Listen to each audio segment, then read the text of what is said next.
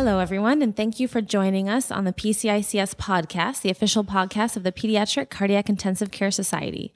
My name is Sadie Rodriguez, and I'm a pediatric cardiac intensivist at Children's Healthcare of Atlanta and a member of the PCICS podcasting committee. Today, I have the unique opportunity to speak with Dr. Krishna Kumar, a professor and head of department of the Pediatric Cardiology Department at the Amrita Institute of Medical Sciences in Cochin, Kerala, India. Under his leadership, the Pediatric Heart Program was awarded the BMJ Award for Quality Improvement for delivering outstanding clinical outcomes and has trained a substantial proportion of the national workforce in pediatric cardiology. Our podcast today is going to focus on Dr. Kumar's chief research interests as they relate to epidemiology of pediatric heart disease in the developing world and the developing cost effective clinical strategy for pediatric care in low resource environments. He presented his work entitled Provision of Cardiac Critical Care to a Population of Children in a Resource Constrained Setting at the Joint Pediatric Critical Care International Meeting in London in December of 2019. This meeting was a joint endeavor of PCICS, the Pediatric Intensive Care Society of the UK, and the European Conference on Pediatric and Neonatal Cardiac Intensive Care. Thank you so much, Dr. Kumar, for joining us today. It's a pleasure. Thank you for your enriching presentation this morning. And for everyone who couldn't make it, could you please summarize a bit of your journey and your unique challenges and how you've overcome them? Thank you for this opportunity. And I know there are uh, quite a few who were not able to attend this wonderful meeting. I have to say, I learned a lot from the speakers that preceded mine, and, and that alone made the whole travel worthwhile. About my presentation, was really a story that spans close to a little over two decades. I trained in the United States at Boston Children's Hospital. I was there between 94 to 96, and I went there almost entirely motivated by the fact that there was no pediatric cardiac care worth its name in my country at that time. We had very few centers that were attempting to take care of babies. And around the time I left, I think less than 1% of children in our country had access to care, particularly infant and newborn heart surgery. So my goal was to get trained and come back and try and see if I can establish at least one unit that delivered care that was comparable to Western standards. And I went with that in mind. And I'm actually not a pediatrician, I'm an adult cardiologist. And I was motivated to change my career course only because uh, the plight of children in our country was unimaginably miserable when it came to management of heart disease. So, with this, I trained at Boston Children's Hospital and spent a substantial part of my training in pediatric cardiac intensive care. And my goal was to understand how these systems work so effectively in the Western world and then try and see if I can adapt within my environment with our limited resources and produce something that would make a difference. So I had this focus throughout my two years and I went back in 1996 and eventually set up this center in 1998. And I immediately understood that the first thing I had to do was to fix the ICU. And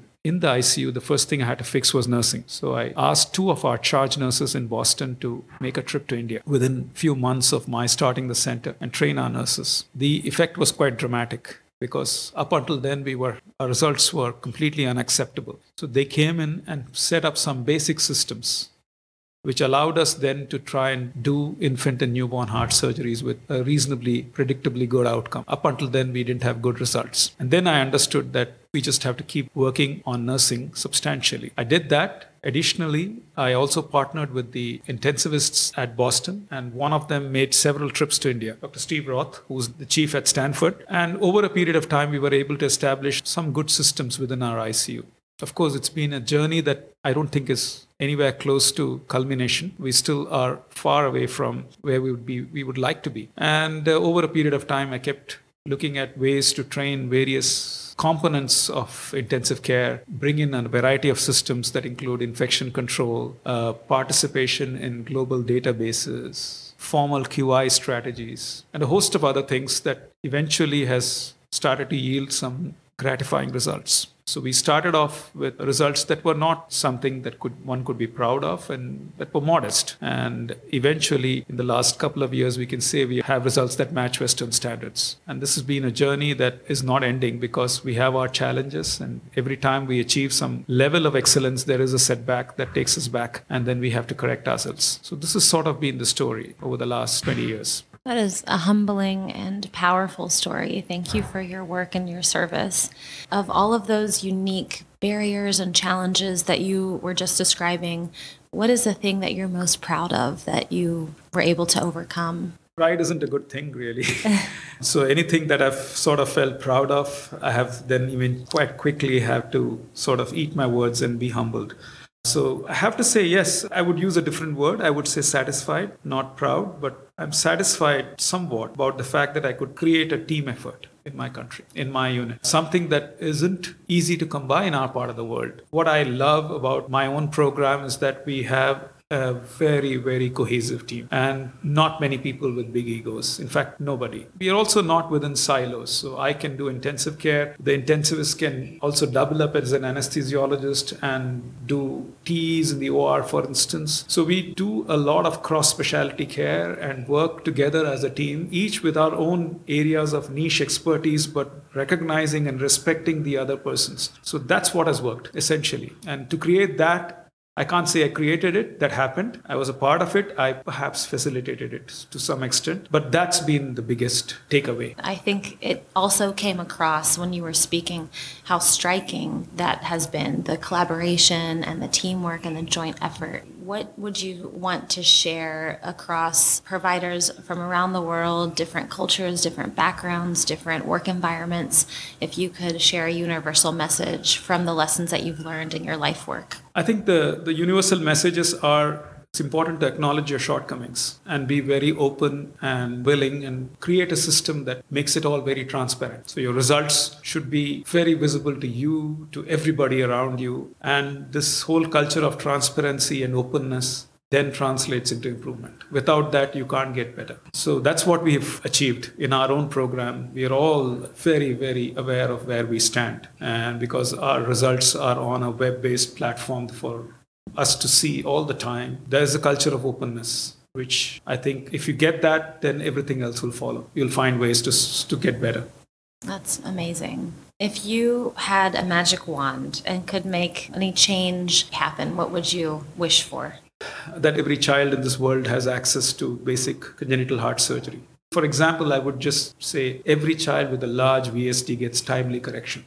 If we can have that happen, it would automatically translate into millions of lives saved. The number of babies with large VSDs, that simple preventable congenital heart diseases that are dying, is, is something that's not understood universally. It's not surfaced in the consciousness Generally, people think of child health in terms of very readily preventable conditions like pneumonias and diarrheas, and that's pretty much gone away in many parts of the world. But children now are dying from simple congenital heart diseases that can be fixed and without too much resources. So, at, for a start, the magic wand can hopefully just accomplish or facilitate a situation by which institutions are created to be able to take care of basic infant congenital heart disease. That would be a very good place to start. Yeah.